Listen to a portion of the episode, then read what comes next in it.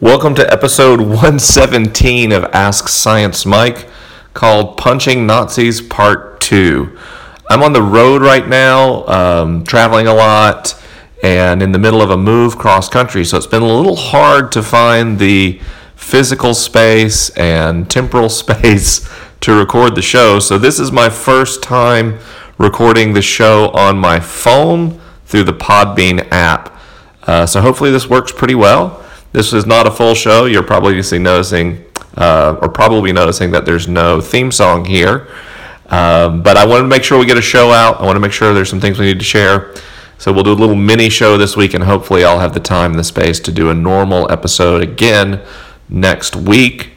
Um, so uh, let's see. What do we start with? Let's start with events because there's a lot of cool stuff happening on the event space.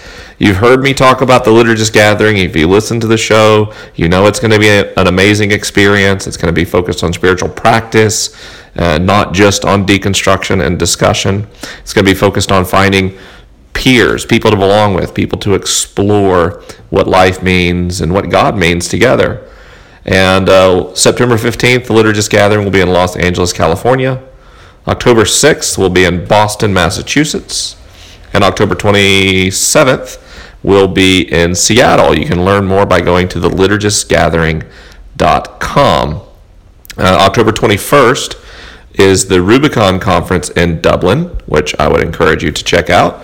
Uh, it's going to be a really great um, time together, and we'll feature a lot more people than just me.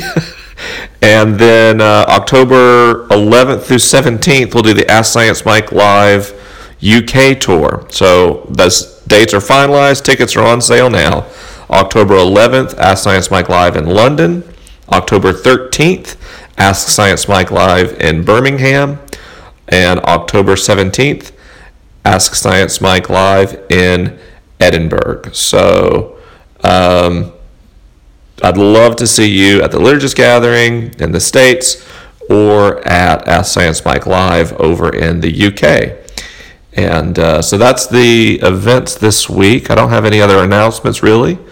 Um, been taking time off from traveling to move my family across the country to Los Angeles.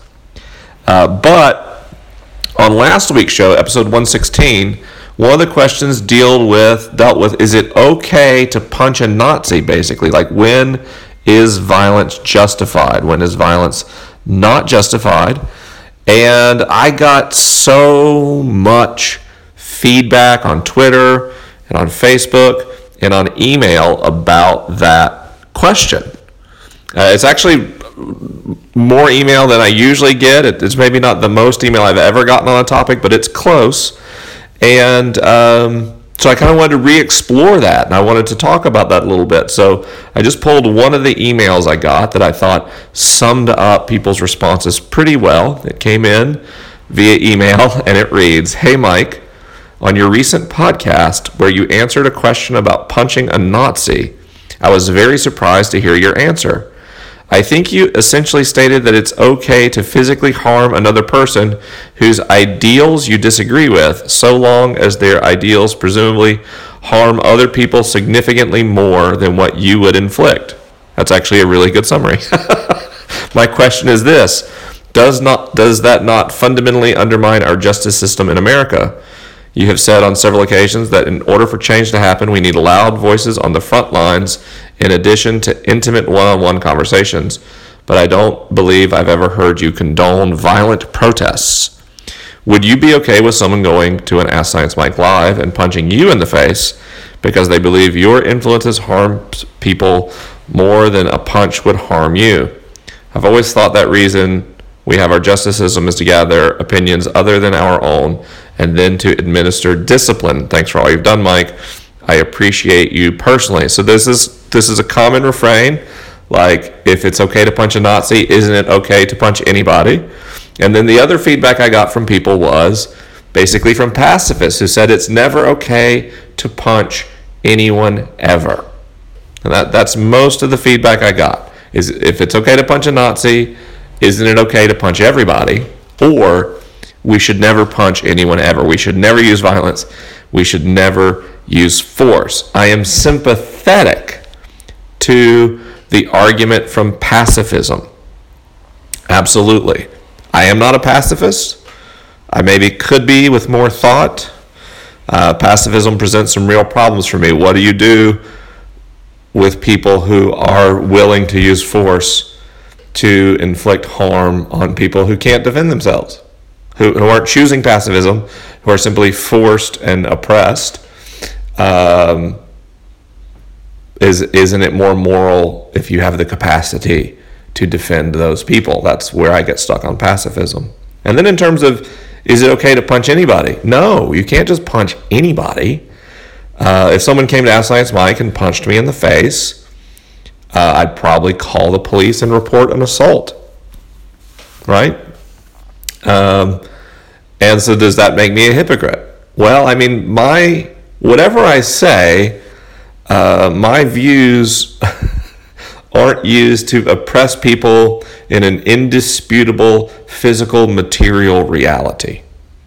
So if someone had a problem with saying I was harming people like spiritually or the afterlife, they can't demonstrate factually that their understanding of an afterlife is the singular correct one, right? So I, I would call that a less justified position.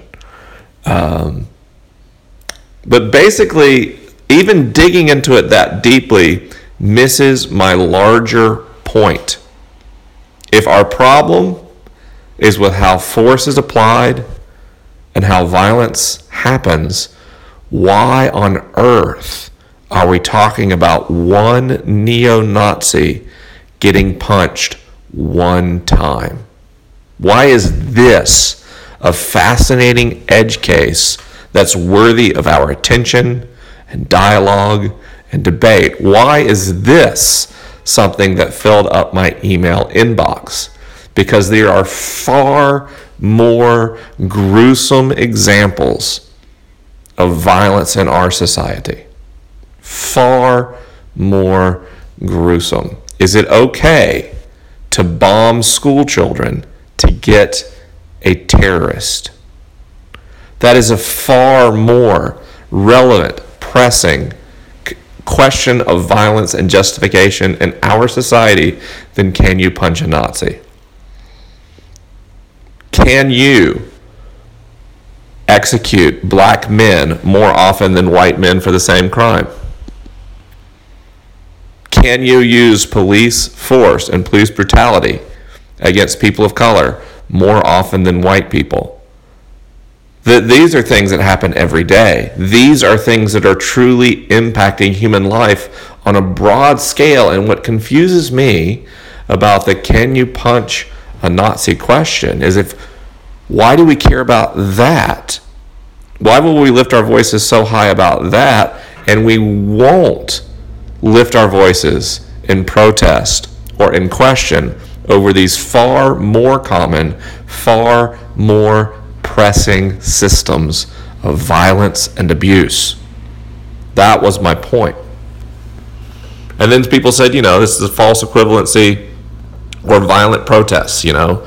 They pointed out, uh, you know, a, a, a university staffer was assaulted by a crowd who was angry about a conservative giving a, a talk.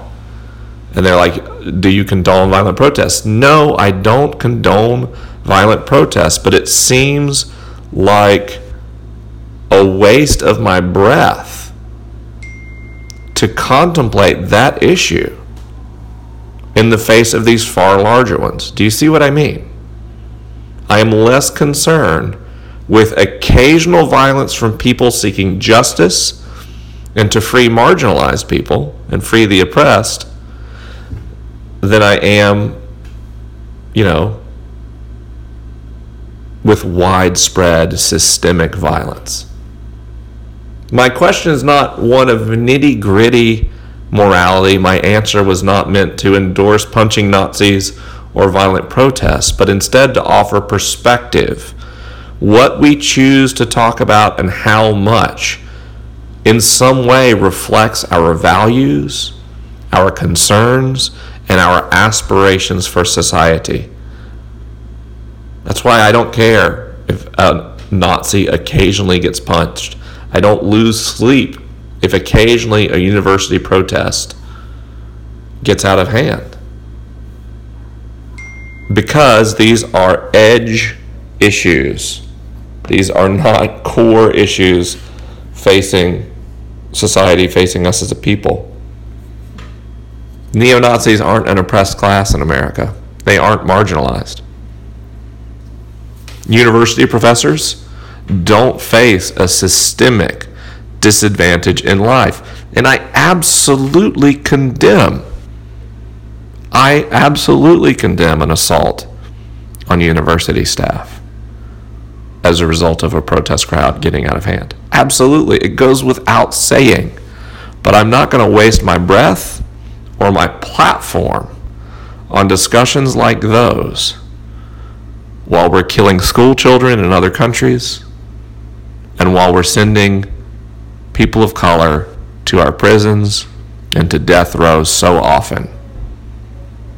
My discussions about violence will be centered on where violence is actually occurring, not on places that the zeitgeist takes us as a fascinating mental experiment.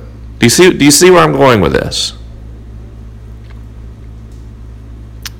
I care about philosophy and epistemology and ethics to the degree that they impact the lives of people. My intellectual pursuits are always grounded in this world we all experience together and an attempt to make it more fair and just and equitable for all people.